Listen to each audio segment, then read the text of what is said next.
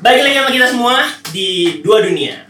Nah, kali ini kita bakalan kedatangan narasumber-narasumber kita yang terbaru. Ya, Ada tiga, ada tiga, ada tiga narasumber. Dan kali ini kita bakalan bahas anime yang udah di zamannya ngetren ya, Boy ya. Sampai sekarang juga Dan sampai sekarang juga ngetren dan masih ongoing meskipun uh, seasonnya ditun- masih belum keluar ya season keempatnya. Yoi. Nah, kita akan ngomongin tentang Shingeki no Kyojin. Nah, sebelum itu kita kenalan dulu nih sama tiga orang narasumber kita. Pertama dari Bung. Edo, halo, Eh, gue Edo, jadi Kamera. ke si oh ya, Santai aja, bos. Santai, santai. kamera bisa berkamera. Eh, iya. Jadi gini, eh, kesibukan ya, kesibukan ya sekarang lagi penelitian aja, riset-riset biasa lah. Wow, Orang Kecil, orang kecil. S2, S2. S2. Enggak, enggak, enggak. Dan eh, kalau mau ngomong background, background dari ekonomi. Oke, gitu aja jomblo nggak? Jomblo nggak? Oh enggak, Bodo amat. Lanjut, lanjut, lanjut. Oke, nama saya Samaraja ya. Bangkud, panggil saja itu. Kegiatan Apa sehari Bang? Bang, bangkur. Bangkud. Ini bangkur. Bukan bangku, beda beda beda jenis. Oke, kegiatan sehari-hari lagi mempersiapkan buat masuk kuliah lagi. Dan sama meja itu paling biasa Asik. itu. Youtuber. Oke. youtuber. Lanjut. Next, next. Oke, kenalin, nama gue Biki. Ya, background gue hanya orang biasa. Sekarang, iya dong harus gitu Iya, dong. iya, Orang biasa dan Bukan Titan. bukan, bukan, bukan, bukan. bukan. Ntar gue makan semua lu Ya. pada. Mas. Nah, gue backgroundnya sekarang lagi bekerja sebagai IT support di satu perusahaan. Gitu. Nah, itu semua dari narasumber-narasumber kita yang bakalan kita hadirkan hari ini ya. Kita bakalan ngulik banget tentang SNK di season 1. Kita Season masih satu. ngomongin season 1. Kita nggak lanjut ke season 2 dan 3 karena ceritanya rada kompleks ya kok ya. Kalau di Sekompleks cintanya dia. Hah? Sekompleks Jangan, cintanya dia. jangan bawa cinta. Tolong, tolong. Ya. Tai, kita ngomongin cinta pertama-tama. Nah, eh, kita jelasin dulu SNK itu apa sih kok? Apa sih itu cerita SNK itu apa sih? Itu Nah. cerita tentang apa? Dan SNK itu apa kok? Singkatan dari apa? SNK itu kalau kita mau bawa motor harus ada SNK. Ah. Eh, itu saya Ah, SNK. Ah. Hmm. Jadi Shingeki no Kyojin season 1. Jadi kalau buat teman-teman mungkin yang udah pernah nonton uh, dulu season 1 tuh 2013. Ya, jadi kurang lebih 7 tahun yang lalu. Kita fokus sekarang ini di season 1. Jadi kita akan awali dari ceritanya itu di mana si Eren ini dia lagi ngimpi lalu kemudian tiba-tiba bangun dan tiba-tiba tidak dong. Ngomong bangsat. Kenapa ada mimpi basah? Mimpi cerita Nggak, ada, nggak ada. Nggak, belum, belum, belum. Dan tiba-tiba kotanya itu diserang. Seperti yang teman-teman tahu, kalau di cerita Shingeki no Kyojin ini, kota tempat Eren tinggal itu dilindungi oleh tiga lapisan dinding. Dinding pertama itu dinding Maria, lalu kemudian dinding Rose, dan terakhir dinding Cina. Nah, singkat cerita, pokoknya intinya di season 1 ini perjalanan Eren dari dia kecil sampai nanti dia masuk ke squad pasukan khusus terutama di pasukan pengintai. Jadi ceritanya tentang apa sih? Secara garis besar itu jadi satu bangsa di- dilindungi oleh tembok. Nah, di luarnya itu diserang sama Titan. Titan itu semacam raksasa. Tapi lu nonton sampai habis dari episode 1 sampai episode berapa? Gua sampai saat 24. ini abis dan sekarang itu udah masuk season 3. Abis pun gua nonton sampai habis. Dan lagi nonton lagi nunggu season keempat. season 4. Jadi di season 1 ini kita akan coba bahas dan coba akan kita hubungkan real nggak sih SNK ini sama dunia Bener. dunia nyata. Kita bakalan kayak ngejelasin apa sih relasinya antara kehidupan kita sekarang dan kehidupan di anime ini. Ada nggak sih korelasinya? Yoi. Nah, buat info aja, buat teman-teman yang nonton ataupun nggak nonton, si SNK ini kan dia ceritanya tentang Titan yang senangnya makanin manusia ya. Hmm. Jadi misalkan dia lewat ada sapi, juga nggak akan dimakan sama Nggak. dia, nggak akan dia apain. Dia hasratnya makan manusia ya. Dan itu dia makan bukan karena kebutuhan, karena dia lapar. Cuman memang pengen aja gitu. iseng-iseng kayak ngebeliin permen gitu. Nah, jadi kita akan lebih bahas masalah si SNK ini mulai dari kita masuk ya. Ya, kita masuk kita masuk ke gue pengen nanya-nanya nih ke teman-teman kita narasumber tadi ada Biki, ada siapa? Bangkur. Bangkur. Bangkur bakso. Bangkur ya? Bang Kode. Oh, Bang Kode, Bang Kode. Nama Bangkur. nama Tak kode Iya, kode. Tadi bangkur katanya. Jadi Edo nama nama samarannya Edi. Kalau malam Sumardi. Ini buat teman-teman, teman-teman ngikutin nggak secara sekilas ya? Atau siapa yang ngikutin dari awal sampai season 3? Siapa itu? Kalau gua awalnya nonton karena Oke. berhubung ada hiatus dan sempat jeda berapa lama akhirnya gua baca manganya. Oke. Tapi Tapi kan, animenya nonton? Animenya nonton. tapi pertama pasti keluar dari manga dong, benar nggak sih? Iya, ya, iya. dari manga dia ya. Berarti baru nontonnya pas lagi viral-viral ya dong. Bukan, eh, jadi gue nonton, gue emang gak suka baca manganya, jadi gue nonton, nih seru nih, cuman kok lama banget gak keluar keluar, Hmm. ditungguin, ditungguin, ditungguin, ah akhirnya gue nyerah, baca juga gitu jadinya. Oke. Oke, oke. oke. Kalau dilihat-lihat juga dari season 1 ke season 2 juga lumayan lama ya. Lumayan. Ya, Lumayan lumayan lama ya. panjang banget itu. Ada jeda waktu. Nah, Bang Kode gimana? Kalau gue nonton sin apa, SNK itu dari baru lahir. Baru akhir maksudnya. Baru Bro Johnson nonton. Eh, salah belum belum. Dari gua lahir Gue nonton SNK Gua tuh rasa sih ini semacam amuba ya. bisa membelah diri dong. Lahir Bang. cepet gitu ya. gue nonton SNK tuh baru mungkin ada tiga tahun ke belakang tiga tahun belakangan ini Oh. jadi ya itu baru dari sesuatu itu pun nonton speedrun gitu dari oh semalaman gue nonton gitu uh saking serunya gitu tapi ya kadang-kadang ada yang part nggak serunya gitu maju maju maju maju maju Oh. Kayak nonton bokep ya Anda. Kayak nonton bokep Anda ya. Enak, enak. Lanjut, Ah. skip, skip, skip. Anjir, wah kayak seru gitu kan. Seru Bagian bilang lagi, seru bilang lagi. dicari gitu tapi enggak tapi akhirnya pada setahun kemudian udah wah kayaknya bosan nih nonton lagi deh oh ya akhirnya nonton serius gitu akhirnya masuk season 2 nonton season 3 belum belum nonton Oke kita masuk ke next page. Gua nggak. Kalau lu dok, kalau lu dok, nonton nggak? Kalau gua jujur baru-baru ini karena eh, di Tuntutan kerjaan ya? bukan tuntutan iya juga sih. jadi jadi jadi, kerjaan ya? jadi disuruh nonton. Iya, nonton. Ya. Diceburin. Jadi bukan emang eh, nggak Nggak nggak pure nggak nggak pure emang apa Pengen. pengen nonton anime cuman eh, setelah dilihat ya Ada oke lah serunya. Jadi lu lu bukan penggemar anime kan? bukan bukan Bukan. bukan penggemar anime Terus gimana waktu reaksi lu no- nonton nonton sekilas sekilas?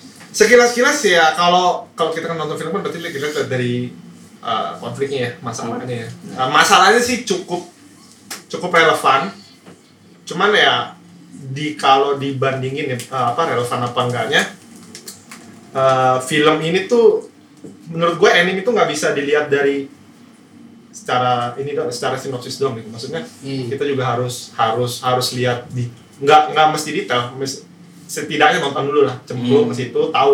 Karena bagian dari film tuh kadang nggak nggak semuanya realistis dan kadang juga ada yang realistis gitu. Jadi Iya. campur. Jadi nggak bisa kita bilang satu oh anime ini terlalu tidak realistis. Padahal ada sisi realistisnya realistis itu mungkin cara kita eh cara cara cara karakternya uh, ke- kehidupan sehari-harinya gimana Iya, cara benar, dia benar. decisions making decisions kayak gimana itu masih masuk masih masuk akal sih walaupun sekelas kayak Naruto gitu ya Iya. itu masih masuk akal sih menurut gua cuman ada ada beberapa part yang memang uh, nggak nggak nggak realistis gitu ada Ada lah ya, kayak, ada kayak bagian-bagian actionnya lah. ada dua ada dua action. unsur itu lah di setiap Ah, film ah. anime menurut Ya karena kalau semuanya bagian realistis, namanya bukan game, eh bukan film juga. Iya. Ya kan kehidupan nyata, Nah. reality show jatuhnya. Show. Ya kan? Kenyataan sama seperti dia kenyataannya jomblo kan.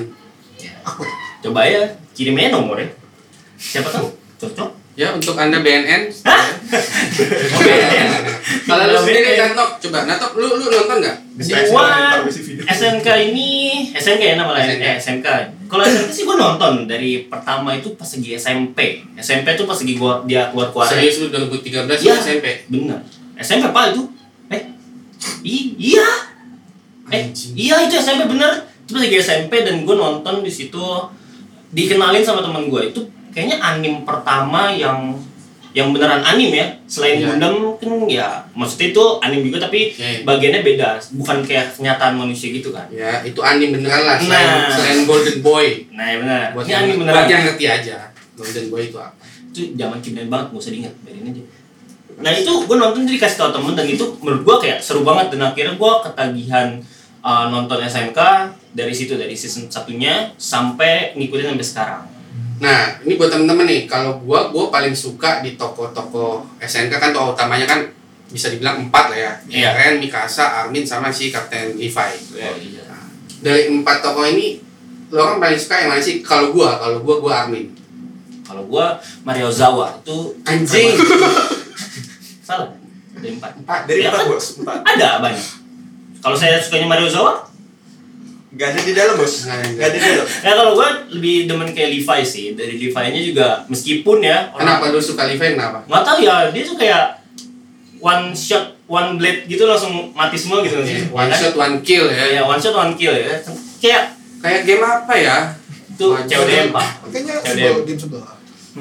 itu tuh keren banget sih menurut gua dari karakter itu pasti dikiranya di, dilihatnya dari karakteristiknya ya dari karakteristiknya yang yang leadership banget ya kan keren banget dari cara ngomongnya juga kayak anjing banget nih panas nih orang nih Oke. kayak baru ngomong dikit aja udah kayak orang marah gitu kayaknya karakteristiknya juga kuat dan keren lah nih orang makanya gue suka sama Levi Kalau gua Armin sih, sama juga karena dia dari sih, otak ya, cerdas, dari ya, cerdas ya. Jadi Kalau nggak nggak nggak melawan ses karena eh, se apa sekuat kuatnya orang juga harus pakai otak juga. Bener. Mau, Hmm.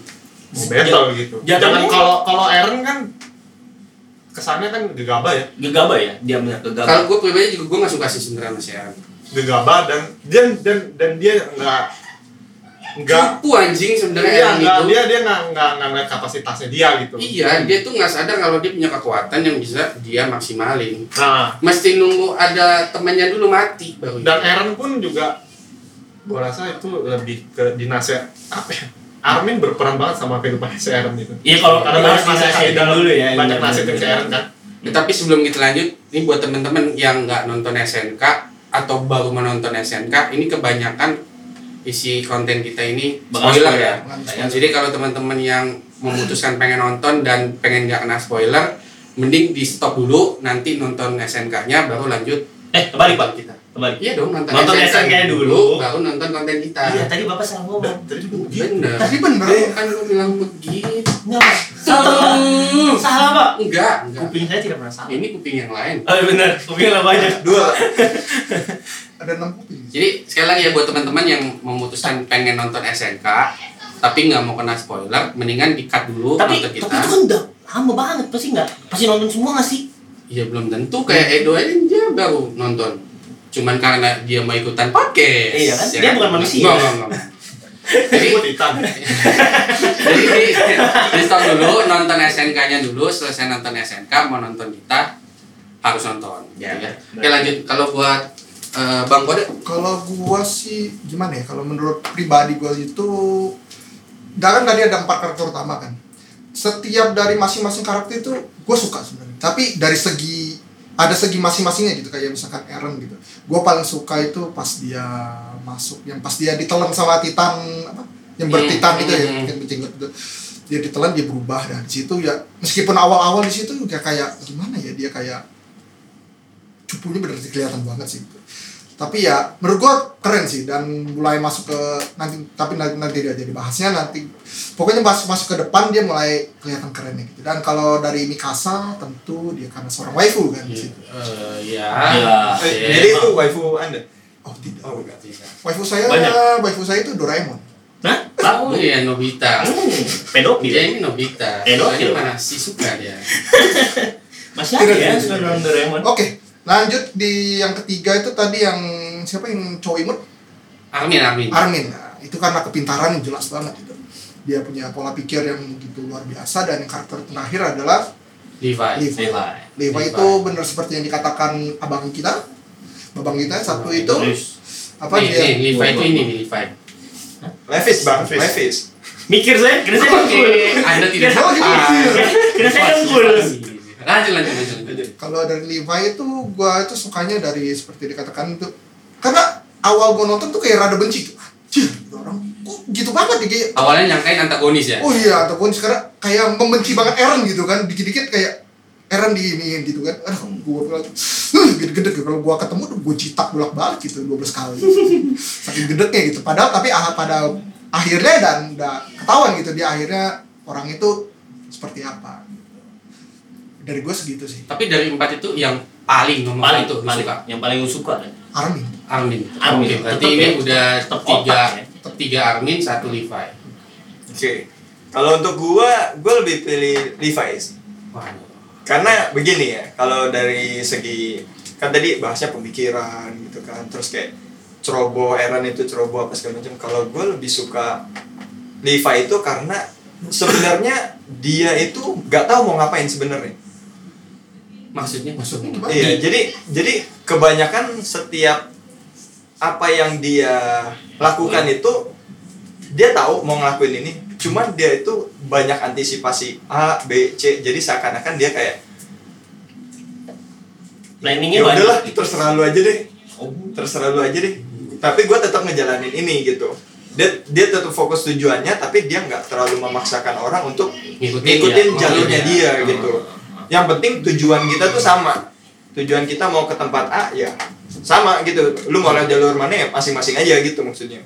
Dan gue sukanya Levi itu satu itu, yang kedua dia itu lebih gimana ngomongnya ya? Eh, lebih dibilang jago enggak juga sih. Hmm. Karena karena gua tahu karena udah nonton juga bukan teman ya. Bukan teman bukan teman Kenal, kenal, ya. biasanya gitu. Gua Ada tahu kan keluarga, temen. ya. Orang dalam ya sama. Wah. karena karena gua nonton ya ternyata dia dari kecil itu berusaha keras untuk jadi jago gitu bukan karena emang bawaannya jago kayak Aaron Hmm. dapat kekuatan yang Dapet gitu. tiba-tiba Dapat gift, gift benar. yang bisa langsung dipakai tapi ya orang bego banget nggak bisa pakai Iya, begitu kan kalau yang itu berkembang berkembang gitu Jadi lu lu sukanya karena memang si Levi ini dia tidak hanya bergantung sama bakat atau gift ya. Iya, Cuma dia memang dia lebih kecil. mengusahakan dan fokus gitu. Nah, ini kan di season 1 ini yang paling ditonjolkan kan ada Titannya si Eren, lalu kemudian female Titan, Titan kolosal sama Armor. Titan. Nah, lu ngamuk-ngamuk ngerti nggak lu? Banyak titannya soalnya. Nah, menurut menurut lo orang ya, Titanic. dari empat Titan ini di season 1 aja, dari empat Titan ini kira-kira menurut lo itu yang yang yang paling OP lah. Paling paling jago nih, udah yang nggak bisa dikalahin kalau deh. soal titan, terus Kolosal Titan tuh kan yang tinggi banget tuh. yang 20 meter. episode pertama ya. Iya, Iya, terus benar, kan ada lagi tuh yang larinya cepet bisa Oh, ngedobrak. yang Nah, yang kedobrak yang ditembak sama itu ya. Itu kan si Armor Titan. Iya. Nah, si Eren punya Udah, yang itu, Titan itu. bugil sama yang cewek. Iya lu yang mana? Yang kedua, armor. Yang Yang Armor. itu. Karena dia cepet kan, Iya. Hmm. terus badannya juga kuat. Oh jadi lu lebih milih Gesit. cepet dibanding ukuran ya? Ya. Lebih Gesit. milih gesitnya ya dibanding ukuran. Tapi kalau kayak gitu enakan ukuran. anjing. Kalau kayak gitu enakan ukuran. Kalau kayak gitu enakan ukuran. Iya kan kalau dia lebih milih durasi. Ya, kan kok durasi? Iya. Kan tadi cepatan. Iya, Gesit. cepet kan durasi dong. Iya benar. Ya betul Cepet sih. kan durasi dong. Lu, lu kalau cepet durasi lu makin pendek gak? Oh, tidak bisa. Nah ini yang kita ngomongin ini tuh. Jadi lu, lu, lu, lu, lu lebih milih si armor ya. Armor, armor. Karena menurut gua eh, kalau udah gesit, kuat, Licin. tinggal butuh ini aja udah. Iya sih. Udah gesit, armor kan kuat kan dia. Iya, benar. Tinggal butuh ini. Coba kalau si Armin ditelan sama itu, kalau bisa bisa bisa jogres bisa, bisa gabung. Hah? Kalau misalkan Titan punya pikiran, bisa punya pikiran seperti Iya, manusia, iya, iya. Biar. Maksud maksud dia itu misalkan si, Skillnya gitu loh. si Armin makan si armor Titan. Iya. Besok bikin anime sendiri aja, Pak. Ya, ya, bo- be- Itu bebas dong. musuhnya, musuhnya nggak bisa mati, Iya kan ini bayangan dia Iya, kan kan? OP. Iya, OP benar. Peng. Jadi buat si Edo armor Titan buat Bang Gode apa? Kalau gua menurut gua tuh yang pertama kali muncul kan si ini ya, sama Kolosal. kolosal kan. Gua lihat tuh. Karena kalau tipikal orang lihat sesuatu yang besar itu pasti paling kuat gitu. Betul kan? ini dari sisi durasi ini sisi ukuran. Ukuran. Ya. Iya, Pak. Karena yang besar itu pasti kuat gitu kan. Kelihat pada dasarnya kan gitu kalau orang mikir kan. Pas kalau di game-game nih, bos terakhir itu pasti paling gede Iya, iya. bentuknya. Nah, pasti kalau kita mikir, wah armor titan, eh siapa? Kolosal titan ini paling paling paling kuat gitu. Enggak Paling- juga anjing Sephiroth aja terakhir enggak gede loh. Iya, bener. Apa sih? Sephiroth FF7 Cengki, ku- Siapa? yang pedangnya panjang. Iya, nggak main saya game. Ah. Ngapain aja bos Lanjut lanjut. Lanjut lanjut lanjut. lupa gue sebenarnya Ah, ukuran gede gitu. Ukuran gede. Walaupun gede ya karena dari menurut awal gue pikir ya karena penonton gitu kalau soal titan oh gitu paling kuat nih kayaknya nih. titan terbesar terkuat terpanjang terlebar dan ter tapi kekurangan dia apa satu lambat gitu Iya, Dan benar. dia Hmm. jalan sedikit aja kayak butuh makan waktu berapa lama gitu untuk mengencangkan kaki Sa- gitu. Satu episode. Biasanya gitu lah, kame kame. Iya, iya, Sampai iya. episode lagi. Kayak kayak dulu ya si Iya, Dragon iya, Ball kan bener, bener, ceritain Goku berubah jadi Ingo Iya. ya tiga episode. Nah, Naruto lebih parah lagi, Pak. Lanjut. Nah, ternyata pada setelah yang pas tadi gue bilangin dia ditelan sama Bertitan itu kan dia akhirnya gue lihat si Eren berubah gitu gue mikir wajir pemeran utamanya berubah wah berarti dia paling kuat nih tapi pas setelah gue nonton ternyata di luar ekspektasi gitu kan cupu awal kan cupu banget dia kan nggak bisa Iya, ngontrol bisa apa-apa. ke- kekuatan dia sendiri kan kayak bego gitu nah dan setelah di akhir-akhir muncul lagi si Titannya cewek siapa namanya Ani, Ani, Ini, Ani. ini Titan. Cewek- Titan. Titan, Titan. Titan yang cewek itu kan tapi di sini yang pas dia dia yang pas kelas lawan si siapa namanya Ya, kan? Eren nah itu di situ udah ya mulai sedikit lah kelihatan si Eren kelihatan kerennya dikit lah ya. Jadi yang menurut gue paling kuat itu ya tetap si seharusnya si Eren sih Karena dia tokoh utama. karena tokoh utama utama. betul Toko utama kalah karena yang lain gagal lah. nah, betul Anime gagal. Kalau Bang Vicky, Bang Iki, Iki. Oke, kalau gue pilihnya female Titan. sama dia. Waifu. Sama. Karena bukan waifu, bukan. Karena gini, kalau Edo bilang tadi ehm, Pintar, Kuat. kuat, ada Lincah. tapi nggak ada otaknya. nggak kuat, lincah gitu kan, armornya tebel gitu kan. Sebenarnya female Titan itu juga bisa, Lebih kuat mana? lebih kuat kalau gue bilang. Kenapa? Karena dia itu kelihatannya lemah, ya padahal dia bisa kayak merubah di bagian Jadi kristal. titik tertentu Iya. jadi kristal yang tidak bisa dihancurkan. Jadi ketika kita kalau gue jadi titan itu gue milihnya female, female titan. Kenapa? Karena kalau gue udah ini ah nih, nih titan kelihatannya lemah nih. Tapi giliran diadu wah boleh juga gitu kan Iya, maksudnya benar. mau lu mau nonjok tinggal kristalin aja tangan lu kan Iya. Hmm, betul. kalau mau apa jadi dan kalau untuk segi dari kecerdasan sampai debat tadi dimakan Arminnya kan female titan ya Pinter juga. tergantung- itu tergantung orangnya Hmm. kalau buat gue sih udah cukup makanya dia bertahan kan Kalau lu kalau Kalau gue dari secara skill ya, skill di season 1 ya, season 1. Hmm. season satu aja kita ngomongin. Kalau season 1 gue gue setuju sama Bang Diki. Hmm. Female Titan itu secara skill itu dia udah paling komplit. Dia punya speed, dia punya mau bikin power pun dia juga bisa. Bisa. Dia tinggal mengkristalkan tangannya. Jadi itu, makanya dia sekali pukul tebas semua itu. tebas pohon kan. Jebol tuh. Makanya kan kepala Titan si Eren juga kan sampai kepotong kan. Jadi gue menurut gue dia punya skill yang OP lah. Power di gope, otaknya di gope ya. Iya. Otak Jadi dia juga di- dibilang gesit malah menurut gua. Lebih balance lah. Ya Hmm. memang lebih gesit armor titan cuman armor titan ya gitu-gitu aja. Cuman menang gesit doang gitu. Tapi dari sisi kemampuan tempur sih gua masih lebih megang female titan. Hmm. kalau untuk dia satu ya. iya kalau diadu head to head di ini bayangan gua nih diadu nih. Armor titan non female titan sorry itu say kalau menurut gua ini sekali lagi menurut gua Hmm. nggak ada tai-tainya lah armor titan lu tinggal dia tinggal di kristalin pasti tembus itu Iya. apalagi kalau armor titan armornya udah hancur gue juga nggak tahu sih Oh, maksudnya struktur dari si female kan seperti apa kan itu di akhir-akhir ya. iya iya di, itu di udah mau Udah mau habis lah. 6, 6 atau 7 episode terakhir di season 1 Iya. Terakhir. nah, Jangan baru tonton di situ doang. Ya kalau menurut gua kalau kalau kita ngeliat season 1 ya, season 1 sih lebih ke arah Ani sih. Ani udah udah OP banget sih. Kita gua nggak usah ngejelasin lagi, udah Iya. dijelasin dia itu udah paling OP sih dibanding yang lain ya. Tapi kalau ngeliat Colossal Titan itu juga keren sebenarnya. iya keren Dia eh, kalau Ani kalau ada satu episode yang pas lagi dia Ani itu mau ditangkap di hutan ya, yang mau disergap, Ani itu masih ngelindungin tangan, eh, ngelindungin lehernya karena dia di situ pakai tangan ya kan, Ya. tangannya besi dibekuin kan, dan dia nggak mau ngelepas tuh, ingat nggak? Hmm. Dia digituin kan. Tapi kalau kalau saat Titan dia punya taktik sendiri, dia bingung bisa ngeluarin asap panas dari lehernya sendiri tuh yang langsung orang yang Kebakar. iya langsung Oh, kebakar berarti kolosal lebih ke defensif tadi ya. iya Iya. defense dia orangnya yang kalau menurut gue defensis abis Kalau istilah di game ngeteng ngeteng. Iya, ngeteng. Back lah kalau di bola Ya, ya. Nah. back. Ayo lanjut apalagi mau dianalisis ini lagi analogiin lagi Ya kan Itu bagi tuh- orang yang nonton, iya benar benar itu udah keren banget dan kayak meskipun dia geraknya lambat tapi harus diingat dia dengan sekali nendang aja tembok jebol apalagi yang lain kan yang yang jadi pertanyaan Hmm. kenapa nggak temboknya aja dihancurin Nah, masalahnya gini, dengan satu kali tendang aja itu tembok udah hancur ya kan. Tapi kan melihat lagi dengan tujuan tujuan dia menghancurkan tembok untuk apa ya kan.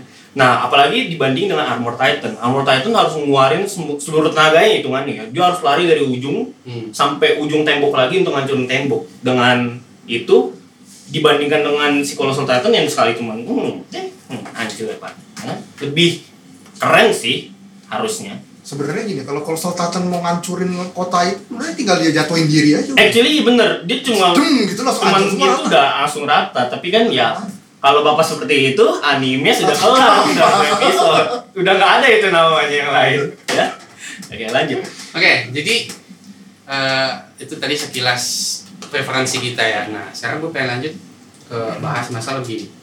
Menurut teman-teman ya, menurut teman-teman masalah si dunia pertaitanan ini bisa real nggak sih?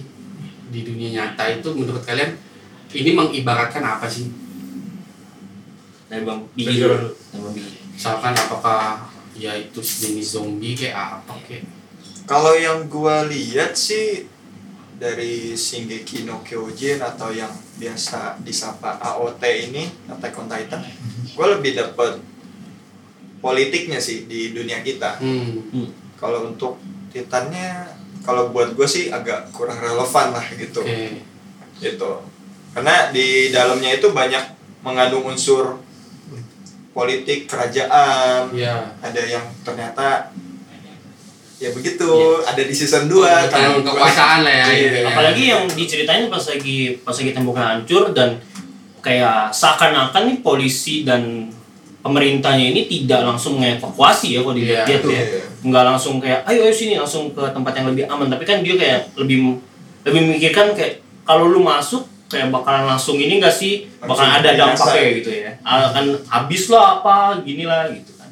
Kalau bang menurut bang kode Kalau menurut gue sih lebih ke kalau dari seperti yang tadi dibilang sama Diki, kalau untuk Titan itu tidak sangat tidak relevan gitu di dunia nyata kita gitu ya. Hmm, karena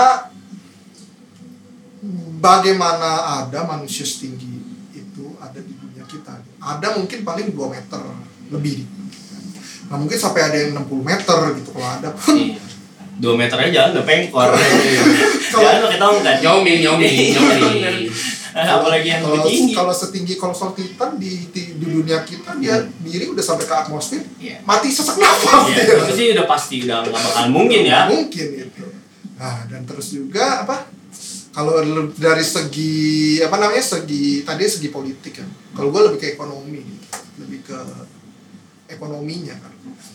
Karena apa ya karena di apa ya di season saat mungkin ada di season 2 ke 3 baru kelihatan gitu baru kelihatan ya Baru kelihatan dari di sisi-sisi ekonomi dan politik ya Iya, kalau di season 1 itu belum ada ngebahas yang begitu belum belum sangat tidak terlihat gitu. Tapi masuk season 2 udah mulai jelas. Kan- tapi ngomongin ekonomi di sini kita ada ahli ekonomi gimana Nah. kita kalau kita nanya nih Saya nggak ahli lah. nah ini aja Pakar nih kayaknya wah ahli. ini ahli S2 kali Nggak ada. Nah, jadi kita bahas aja langsung gimana. Kalau menurut lo nih sebagai penglihatan uh, calon ya, calon kita ngomongnya calon aja, calon Ali, gimana lo ngelihat perekonomian di dalam cerita ini? Kalau kita lihat ya, kayak pas lagi tembok dijebol, pemerintah menahan rakyatnya untuk masuk ke dalam pemerintahan utama supaya kebutuhan pokok perekonomian tidak terganggu. Karena kan pasti kalau ada pengungsian itu pasti ada pengeluaran tambahan, pengeluaran darurat itu harus dikeluarkan dari pemerintah. Benar nggak? Itu gimana menurut lu dari film ini tuh kayak harusnya kayak gimana sih dari sisi perekonomian aja lu lihat? Kalau jadi gini, kan tadi pertanyaannya gue jawab yang pertama dulu Iya, kan ya. benar. Yang Iya. relevan, relevan apa enggak? Gue setuju sama dua orang di samping gue ini bahwa sebenarnya kalau kita musuh kita fokus bernegara kalau untuk melawan monster segede gitu dan itu udah udah nggak realistis tapi seperti yang tadi gue bilang bahwa di satu film anime kita tinggal lihat aja pasti ada sisi realistis sama nggak realistisnya kita Iya. tinggal lihat porsinya banyakan mana nih nah kalau gue liatin dari Attack on Titan ini porsinya ini nih realistisnya lebih banyak ya kalau ibaratkan ya 70-30 kali ya 30 itu kita ngomong Hmm. masalah Titan monster segala macam Menurut lu ini realistis banget jadi ceritanya? 70% Menurut- realistis. Iya, Nah. 70 kan masih Oke kita lah ya, di atas, di atas. oke gitu kan. Rata-rata. rata. Dan kalau nah realistisnya apa tadi yang gue bahas? Realistisnya adalah pertama masalah ini dari realistisnya dulu ya. Hmm. Realistis yang pertama adalah pada saat adanya kelangkaan makanan di situ. Iya, benar. Nah, kalau kita dari ekonomi sendiri eh, kelangkaan kelangkaan barang ya kita tahu lah pasti akan ada yang namanya inflasi lah. Apalagi waktu itu eh, rakyatnya kan habis dihancurin tuh Mm-mm. Hmm, tembok hancur. temboknya hancur. Artinya eh, rakyat kita nggak tahu dong rakyat ada yang mungkin nggak makan berapa lama. Yang pasti demandnya lebih tinggi. Ya, Padahal ya. yang gue lihat di awal itu pemerintahnya pun sebenarnya si apa si si siapa yang polisi yang baju orange itu Iya. Iya. itu bilang bahwa ini orang ngapain sih yang dari dinding Maria bikin tambah langka aja. Nah kan artinya kan berarti sebelum ada mereka pun sebenarnya persediaan mereka ini masih terbatas gitu. Karena apa? Yang gue lihat eh, produksinya mereka masih tradisional banget. Iya. Produk iya. Belum ada pabrik di iya, situ. benar, Jadi benar. kecepat Petani, petani. Pertanian. kecepatan out apa kecepat secara output ya. Jadi perekonomian ngasih output tapi outputnya lambat. ketimbang juga, demand-nya. ya demandnya juga tinggi. Demandnya tinggi. Nah, makanya itu mungkin salah satu penyebabnya. Cuman seharusnya agar lebih ini pandangan gue ya, Hmm, seharusnya lebih enak dan menurut gue tingkat realistisnya bisa jadi 80% atau 90 90% ketika di situ ada peran ada bank sentral. Karena kalau kita ngomongin perekonomian Harus- nggak exactly tetap pemerintah doang. Ada Iya. yang namanya bank sentral, ada yang kementerian apa karena eh, sektornya dua itu aja sih sebenarnya pemerintah bank sentral. Jadi kalau misalkan ada masalah inflasi nih, Bank sentral bisa. bank sentral yang intervensi Iya. harusnya karena itu tugas utamanya. Dan menurut gua kalau misalkan itu ada politik pasti lebih Lancar ya. lebih apa lebih lebih kompleks. Kedua lebih apa ya lebih ya meningkatkan realistis tapi mungkin ah, pengarangnya jadi Iya, pengarang ngerendernya jebol. Iya. Ya kan? Kelamaan filmnya kan? Iya benar. Tapi tapi kalau menurut lu ya, menurut lu lu harus mendahulukan mana sih sebenarnya? Politik dulu atau ekonomi dulu? ah yang ini ini nih sebenarnya di ranah kita juga sebenarnya nggak bisa karena gini kita ngomong negara ya Hmm. nggak ada full politik top nggak ada Nah kalau misalkan pertanyaan gini, apakah politik lebih mempengaruhi mana nih? Politik lebih mempengaruhi ekonomi atau ekonomi lebih mempengaruhi politik? politik lebih mempengaruhi ekonomi salah satu contoh krisis waktu itu eh, di krisis Asia di tahun 98 bukan Indonesia ya 97 awalnya akarnya di, di, di Thailand tahun Hmm. 97 Iya iya. Itu utangnya terlalu besar. Utang terlalu besar kondisi politik bergejolak nih. Akhirnya investor pada cabut nih. Cabut dana kapital. Ibaratnya kalau investor asing nyabut dolarnya lah dari Hmm, dari negara iya, itu iya. kan akibat po- padahal ekonominya sebenarnya ya bebannya di utang. Di utang luar negeri. Tapi karena masalah pol utangnya terlalu tinggi terus politiknya ini polit jadi merambat ke masalah politik akhirnya investor itu cabut dana tuh. Cabut dana ya bergejolak Jadi- anjlok jadi- rupiah eh anjlok mata uangnya utangnya makin gede oh, Jadi menurut lu kalau politik terganggu maka ekonomi sedikit banyak akan terganggu. ini cukup signifikan lah pengaruhnya. Karena dan itu jauh lebih signifikan dibandingkan kalau misalkan ekonomi dulu yang terganggu. eh, Karena kalau kita lihat kan tahun- biasa awalnya gini kalau ekonomi terganggu wah risiko negaranya Nah. naik nih. Benar. politiknya juga Kan wah, kejadian- orang orang investor juga mikir wah politiknya jadi begini nih nah, Tapi kan kejadian juga nih di negara kita nih. Dulu kita punya presiden 32 tahun, gara-gara ekonominya hancur, kok ya politiknya jadi Ikut-ikutan lanjut. ikutan hancur. kena itu itu karena masalah ya itu tadi kalau gua bahas di masalah Thailand ya gini lah kalau utang kalau misalkan utang luar negeri terlalu besar kan artinya kan investor juga yang menanam Iya pasti. wah ini ragu lah. berarti nih Ragu. birokrasinya Iya, iya. politiknya gimana nih sampai dia sampai dia sampai dia bisa Berarti kan berarti kan sebenarnya accept kalau si ekonomi lu terganggu, political trust si Bisa dengan- modal kan akan ada ada ada bukan lebih ke lebih ke negaranya sih risiko negara tapi ya ada memang ada unsur. Akan lari ke politik lah pasti ujung-ujungnya. Politik juga goyang. Dan biasa kan sekarang kan ekonomi kan udah terbuka ya. Ya maksudnya terbuka apa nih? Maksudnya yang nggak ada yang tertutup maksudnya nggak ada apa ya full ekonomi tuh yang bisa nggak ada perdagangan bebas. Oh, Nggak- ada perdagangan. perdagangan sorry perdagangan nggak ada perdagangan internasional. Pasti hampir semua di dunia tuh ada perdagangan internasional. Meskipun eh, kita tahu ya banyak negara-negara ekonomi tertutup macam Zimbabwe Iya termasuk juga di cerita ini kan sebenarnya Tertutup, negara eh, di SNK ini kan ekonominya tertutup ya. Nah, dan itu nggak realistis. Jadi tidak ada ekspor keluar Nah, dan nah. tidak ada impor Iya, juga. iya. akhirnya begitu kan Iya benar-benar. Jadi Produksinya menurut- nah, lambat. Nah, kalau misalkan di cerita SNK gini, menurut lu yang lebih seharusnya yang lebih powerful itu politik atau ekonomi?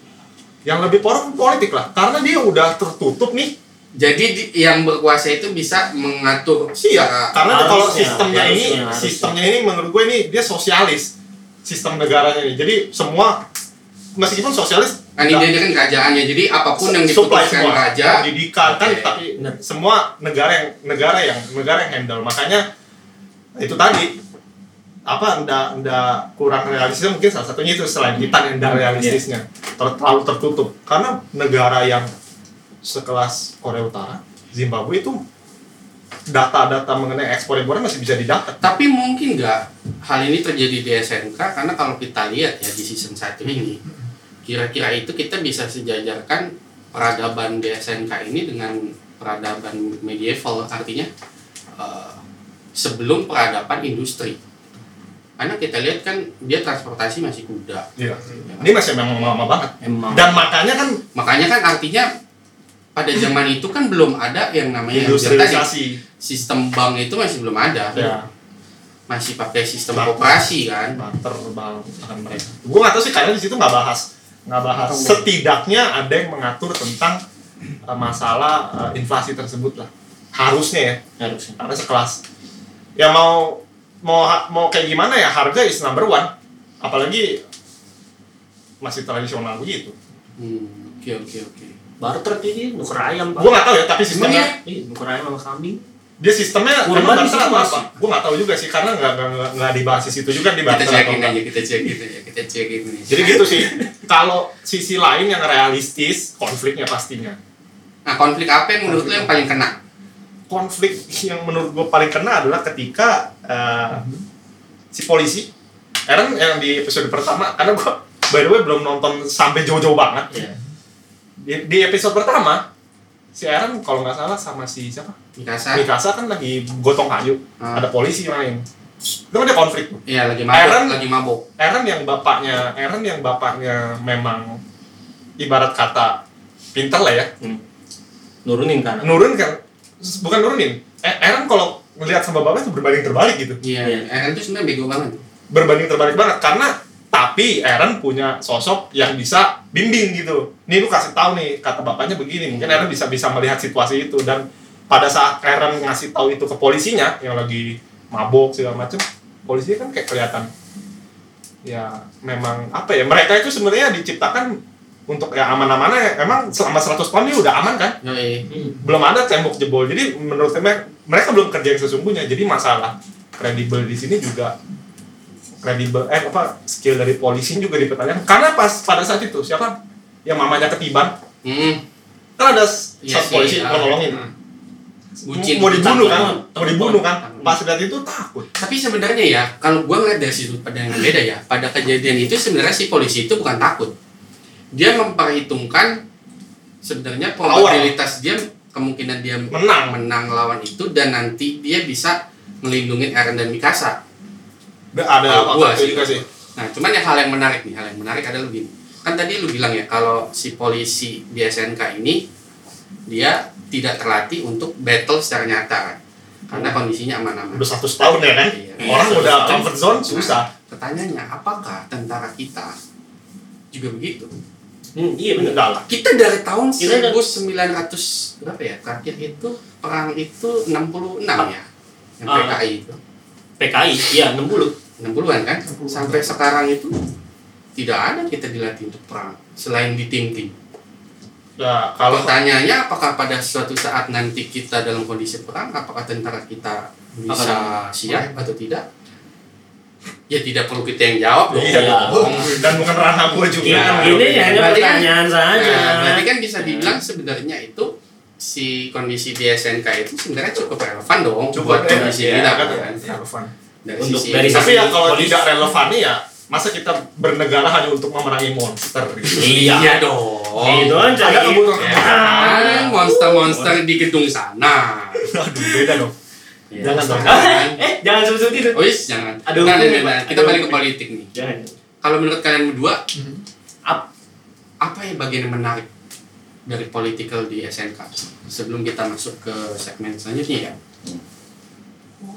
Hmm, kalau gua segmen yang paling menarik ya di season 1 gua belum terlalu gimana-gimana sih karena di season 1 itu menurut gua Baru pengenalan ya? baru pengenalan Belum jadi kayak betul. baru dikenalin oh si ini pemimpin ini Hmm. si ini pemimpin ini gitu kan jadi si ini siapa gitu baru baru diperjelas ini untuk politiknya sih kalau menurut gua gua belum terlalu dapet di season satunya Oke. cuman eh, ada satu yang sempet jelas banget politiknya itu ketika si siapa yang tadi mau nyelamatin orang tuanya si Aaron Hmm.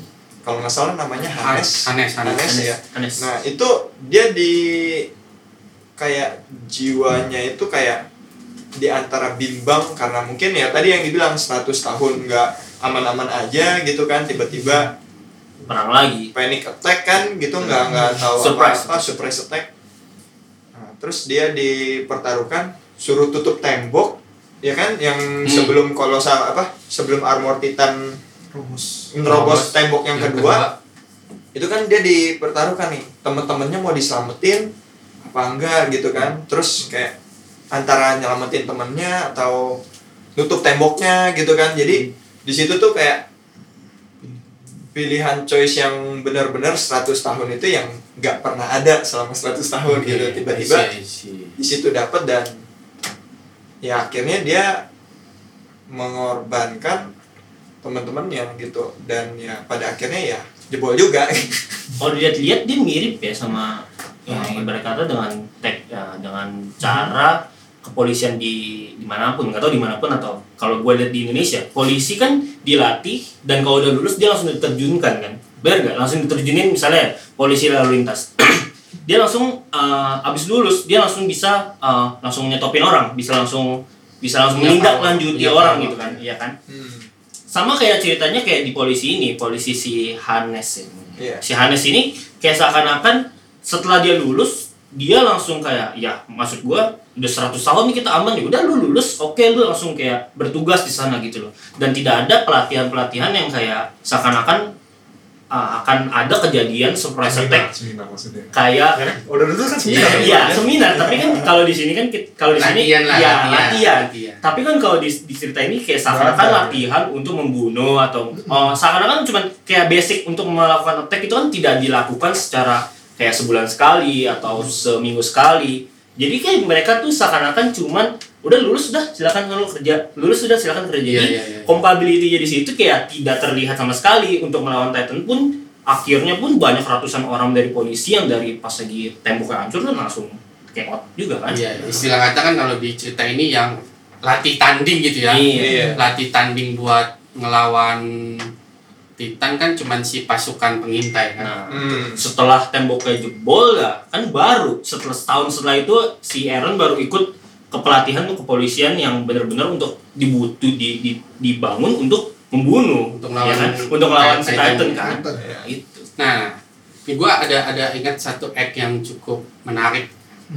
Jadi kan di season 1 tengah-tengah itu kan ada kejadian di mana setelah mereka latihan kan, Hmm. lulus latihan, kemudian si dinding kedua, dinding rose kan dijebol tuh. iya sama armor Titan Habis itu kan ada kejadian di mana Mikasa itu dia datang ke satu titik, satu gerbang yang gerbangnya itu banyak warga ketahan karena kereta supply itu nggak bisa lewat. Oh, yang orangnya kayak seakan-akan dia tuh kayak sultan lah. Kayak Iya. terus dia nahan barangnya. Nah. Pokoknya lu orang rakyat nggak boleh masuk sebelum barang gua ini masuk. Kenapa? Lu masuk juga nggak ada gunanya kalau supply gua nggak masuk. Hmm. Nah, yang jadi pertanyaan gua adalah gini. Seharusnya, seharusnya menurut kalian, menurut kalian. Sekali lagi ini menurut kita ya. Mana sih yang harus didahulukan supply barang dulu atau rakyat dulu? Kalau lu dah, Dok. Dari gua ya pasti rakyat dah. Ya karena udah, udah urusan nyawa. Nyawa. Nah, tapi kan gini, misalkan rakyat masuk, tapi Makanan dia makanan. Nah, Nyawa juga belayar. Nah ini. Ini Sedangkan eh, produksi nggak bisa kita tingkatkan. Jadi begini, kalau di sistem namanya kalau harusnya ya secara normalnya kalau misal sistem negara itu realistisnya kalau ses- udah ada nerapin dia sistem sosialis dia harus siap dengan defisit budget yang besar karena semua semua dia yang tanggung dan kenapa pada saat 100 tahun itu pemerintah tidak mengembangkan suplainya? Atau dia nyimpen mana? Mungkin barang-barang yang cepat cepat rusak kali ya. Mungkin kalau barang-barang makanan kan cepat rusak tuh. Hmm. yang kalau disimpan berlama-lama kan mungkin nggak bisa. Cuman kenapa ndak kenapa ndak seharusnya si pemerintahannya itu ya bangun satu minimal one step ahead lah dari produk apa sistem produksi yang sekarang lebih meningkat seenggaknya. Jadi pada pada saat nanti Titan itu apa tembok itu jebol seenggaknya masih ada supply yang tersedia Karena dan gua rasa pemerintahnya pun tidak melihat itu karena selama 100 tahun udah di Iya. comfort zone Nah, karena supply masuk ke Nah, bisa jadi nah bisa jadi Seperti siapa? ya saya tidak tahu. Nah, Oh, oh. bisa jadi karena karena pas di pembagian makanan Aaron dan teman-temannya itu tiga orang kalau nggak salah ya Iya. yang diasingkan eh, yang diungsi itu dia dapat roti satu-satu Iya. itu kan si polisi yang bilang ngapain sih lu yang tadi gue bilang ngapain sih lu dia eh, lu orang masuk kasarnya gitu nambah kelangkaan aja lu kayak gimana gimana ya itu sebenarnya hak dari masyarakat dong lu kan jadi, bisa mengayomi jadi kalau Benar. kalau menurut kalau seandainya lu lu lebih memilih kita rakyat- selama rakyat 100 dulu, tahun itu rakyat ya dulu. rakyat dulu karena 100 tahun itu harusnya selama satu abad Cina udah perlu beratus-ratus tahun untuk jadi negara maju. Bener. Cuman masalahnya- bukan maju ya, lebih negara berkembang, Berkembang, lebih lebih- pesat lah. iya, Sekarang kan betul. Jadi tren kan dia. Iya, benar. Jadi pusat tapi perhatian. masalahnya gini loh kalau kalau gua lihat ya sisi pandang gua kita tidak bisa membandingkan si negara SNK ini dengan negara mana pun kecuali dengan negara siapa ya yang hanya di pulau Hawaii misalnya karena Ta- tapi Hawaii juga masih ada korelasi dengan negara lain. Nah, Karena dia makanya terlalu karena dia masih bisa ekspor dan impor Mungkin sedangkan kita bisa negara ngomongin, ini kita bisa ngomongin uh, bisa Korea korelasi Utara. Korea Utara. Korea Utara meskipun dia tidak di pulau, dia masih hati-hati Anda menyebut Korea Utara. Ya kan saya cuma hanya Tapi- menjelaskan basic. Kelas Korea Utara pun yang memang kita taunya tes nuklir, tes apa ya kan segala macam itu jadi tetap masih data ekspornya pun masih bisa Iya. Dibaca ya? Oh masih bisa Nah, kan makanya yang gue bilang tadi, kita tidak bisa membayangkan sebuah negara yang dia benar-benar tertutup. Jadi kalau kalau gue sih, gue sih akan lebih, ah nanti gue belakangan ya. Gua, narasumber dulu. Semua. Kan kalau dari Edo dia lebih rakyat dulu dong jelas. Ya, masalah Kalau nyawa dong. Kalau dari segi gua sebenarnya sih nyawa harusnya lebih utama. Waifu dulu yang pertama. Jadi cewek-cewek silakan masuk duluan. Urusan makan belakangan gitu. Yang penting cewek. Karena cewek apa? Bisa menerus meneruskan keturunan Iya. gitu. Kalau cowok Lah, kalau cowok. kalau cowok Iya. satu dulu, kalau satu cowok banyak cewek masih bisa dong. Masih bener tuh. Dengar? naif eh bentar lagi cowok ya enggak dong. Tidak berkorban untuk keterusan bangsa. Ini memang enggak piansi dong. Nggak bisa naik lagi. Piansi doang anjing. Ya, lanjut. Lanjut. Nah gitu, jadi kalau menurut gue sih nyawa ya lebih diutamakan harusnya nyawa. Tapi tapi di satu sisi kita juga perlu namanya suplai makanan. Manusia tan- tidak bisa hidup tanpa makan gitu. Walaupun bisa dengan minum doang, tapi hanya bertahan berapa lama. Ya. Nah tapi di sini tadi seperti Edo bilang itu bahwa kenapa sih nggak dipersiapkan dari sera- kan dia punya jangka waktu 100 tahun sebelum Titan menyerang kan. Kalau Titan apa nendang dia kan apa tembok pertama kan. Hmm. Nah di situ kan kalau menurut gue pribadi ya rasanya sih pemerintah udah menyiapkan suplai makanan ada pasti untuk setiap apa kan kan, kan negara apa kan negara itu kan dibagi jadi tiga tiga tahap kan dari apa Tiga wilayah. tiga wilayah kan yang dibatasi oleh dinding kan Ya. nah karena eh, jadi setiap mungkin setiap daerah itu punya udah punya tempat udah punya penyimpanan masing-masing gitu tapi ya kembali lagi dikuasai oleh siapa itu dia punya suplai makanan itu Iya. di- dikuasai oleh siapa dan dibaginya itu gimana gitu nah di sini kan di episode 2 di sini dibilang kan bahwa ini gua ngambil sumbernya dari wiki kan di setelah satu tahun penyerangan si siapa namanya si Colossal Titan yang pertama kali itu Hmm. di sini kan dibilang during next year of- dia udah mengalami kekurangan makanan nih di bagian mungkin bagian di sini nggak disebutin sih mungkin di Distrik. wilayah Distrik, distriknya Distrik. distrik yang depannya yang bagian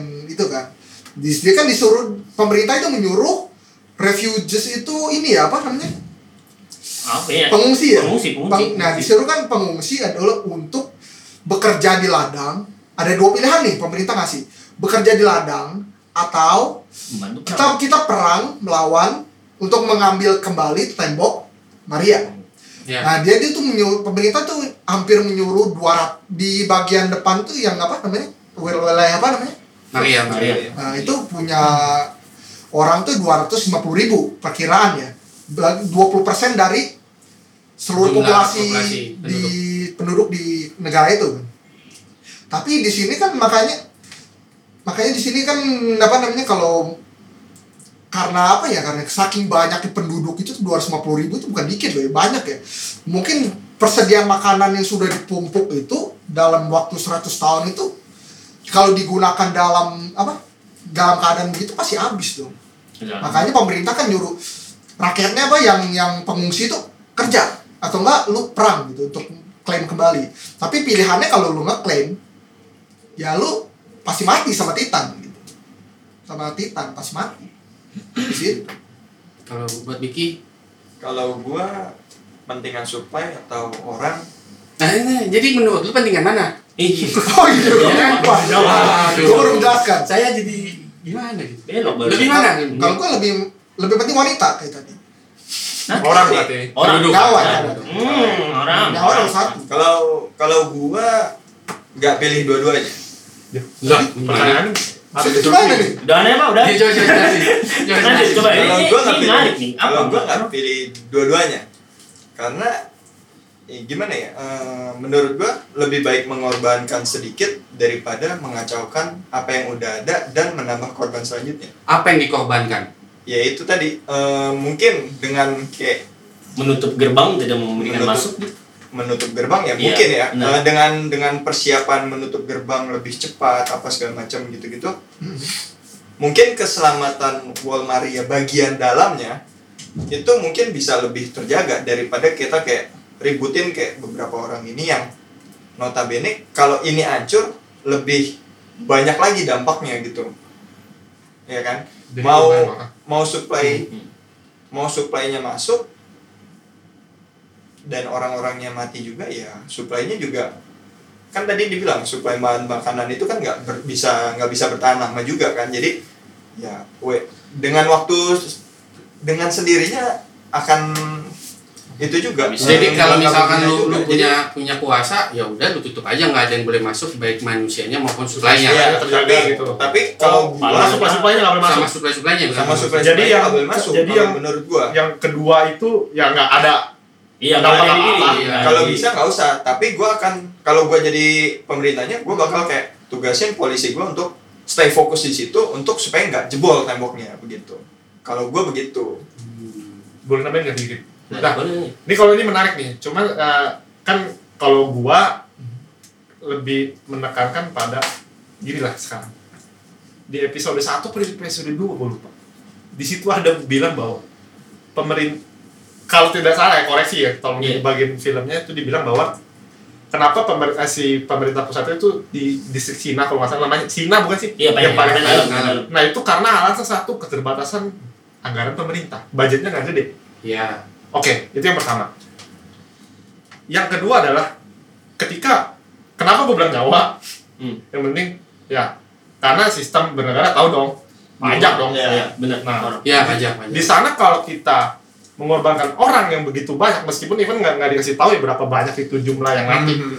Kurang lebih kalau nggak salah di di cerita itu gua mereka pada saat wall itu hancur. itu hancur mereka kehilangan sekitar 20% jumlah kalau nggak salah 20 atau 30 persen Berarti- penduduk. Ju- jumlahnya 250 ribu tadi kurang kurang lebih. kurang lebih 230 persennya katakan ya berapa lah ya. Iya, nah itu kan pajak bro. pajak. pajak tapi kan masalahnya gini bro. Buat dia bangun sistem. Lu bayar pajak ya orang produksi. kalau punya duit bayar pajak orang kalau punya resource buat bayar pajak Nah, sedangkan resource-nya itu ditinggal di luar resource. dia tidak punya resource boro-boro lu minta dia bayar pajak yang ada lu akan jadi beban Ya, tapi menurut gua di sini setidaknya kan tadi kan rakyatnya disuruh kerja nih.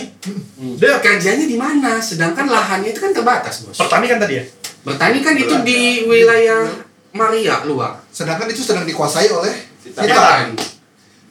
Set- Setidaknya istilahnya gini nih kalau kita analogikan mungkin si Titan ini gerombolan bandit lah ya yang siap bunuh lah ya. gitu. Nah, bandit mafia kita kalau kita suruh masyarakat kita buka lahan pertanian di situ habis dihajar sama bandit lu masuk tidak ada pekerjaan kita bawa-bawa suruh dia bayar pajak Nah, kita malah harus ngasih dia makan nah ini ini nih ini ini balik lagi nih masalah yang tadi masalah yang sosial segini. Pemerintah kalau udah bisa handle satu harusnya selama 100 tahun kalau udah bisa handle satu negara dengan makmur maksudnya set- setidaknya dia merasa dia aman lah gitu.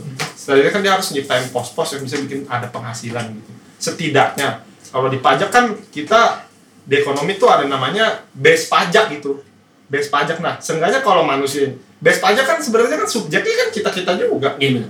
orang-orang gitu. juga. ya, set- setidaknya jangan dikasih liwat dulu gitu loh. Sebenarnya base pajaknya potensi pajak itu masih bisa diserap gitu Benar. secara itu Mes- tapi even nggak nggak disebutin ya pajak di situ disebutin nggak sih? Ada ada karena ada satu act di mana pada saat pasukan pengintai balik itu masyarakat pada bilangnya gini buat apa gue bayar pajak cuman ngegendutin orang-orang seperti mereka? Nah itu masalah kredibel pemerintahnya sih kalau kayak gitu.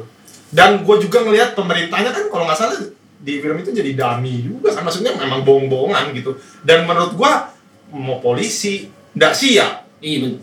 polisinya emang nggak siap dan gimana atas nggak siap itu turunan dari mana dari Dari atas atasnya ya. Dari atas. Oke, se- sebelum kita menutup ya berarti kan kesimpulannya adalah kalau dari kalian berdua nggak apa-apa kasih masuk orangnya ya. Supply ditinggal nggak apa-apa kan. Kalau dari Bung Diki kan ya dua-duanya aja. Iya, kalau close. aja Dari- daripada daripada jadi kayak yang si Maria nggak nggak ada Iya. efeknya ya Iya, jadi ngefeknya nggak jauh-jauh. Tapi ada efeknya, gitu. ada efeknya di situ. Meskipun kita nggak masukin orang atau suplai makanan dari situ ke dalam, meskipun di luar dari pajak ya, kita nggak ngomong. pajak. Jadi itu efeknya mungkin ke dalam mental, mental-mental orang yang di dalamnya, benar. Lu bayangin, wah anjing nih, kalau tembok gua yang abis ini hancur, gua nggak bakal bisa selamat kehidupan lanjutnya.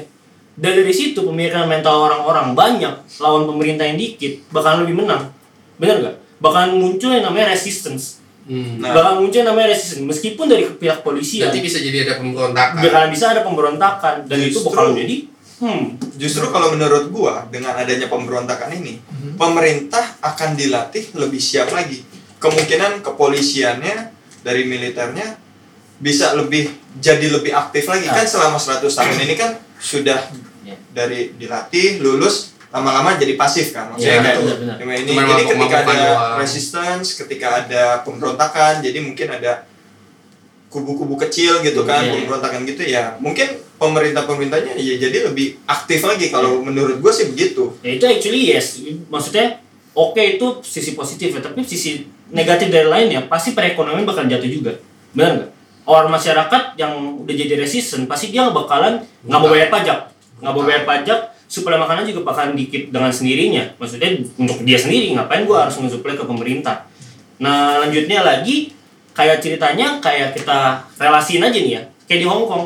Hong Kong meskipun dia resistennya gede eh, di setiap tempat itu pasti ada pemberontakan gitu kan. Mhm. polisi juga hitungannya diaktifkan kembali ya kan?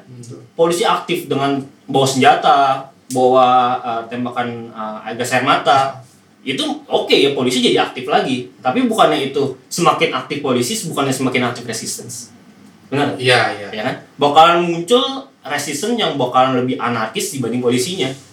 Nah itu sih posisi eh ya pemikiran pola pemikiran yang harus kayak dipikirkan kalau untuk um, tidak mementingkan kemanusiaan. Itu bakalan mengganggu mental manusia banget sih. Tapi balik lagi ke alamnya mereka ke di yang masalah Titan ini ya kan? Eh, kalau misalnya mereka ada resistance resistance ya tinggal mungkin ya mungkin. Ini politiknya tinggal kayak ngomong aja. Lu mau gue lindungin nggak? Atau Nah. temboknya mau gue bukain sekalian eh titannya gue masukin sekalian maksudnya gitu.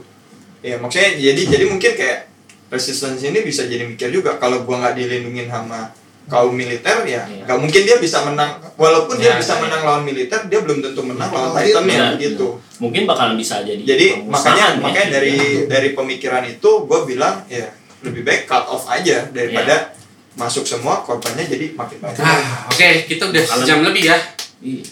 Hampir sejam. Oke, berarti sebenarnya masih banyak yang kita bisa bahas. Hmm. Betul. banyak banget yang bisa dikorelasikan ya di re- Cuman nanti Masukin. nanti kita akan lanjutkan mungkin di episode episode selanjutnya ya. Jadi buat teman-teman mungkin kalau teman-teman yang pendengar kita mau ikutan Oh kalau menurut gue begini begini begini Kalau menurut gue sebaiknya yang dilakukan ABC Teman-teman boleh komen di bawah Kasih tahu kita Nanti kita juga akan baca kok ya. Dan untuk episode kali ini mungkin sampai di sini. Kita mungkin nanti akan bahas lagi masalah masih tetap SNK dan mungkin nanti di episode selanjutnya bisa kita bahas di season 2 ya.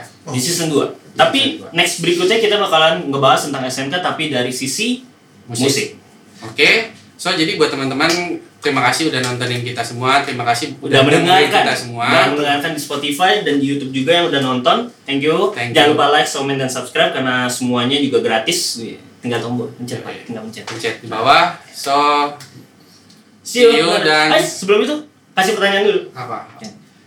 Kasih pertanyaan apa nih? oh iya, iya, kayak kemarin kayak kemarin Oke. sekarang gua ganti ya tai penguin warna apa oke bye bye Anjing itu pertanyaan gua. Sip, that's a wrap.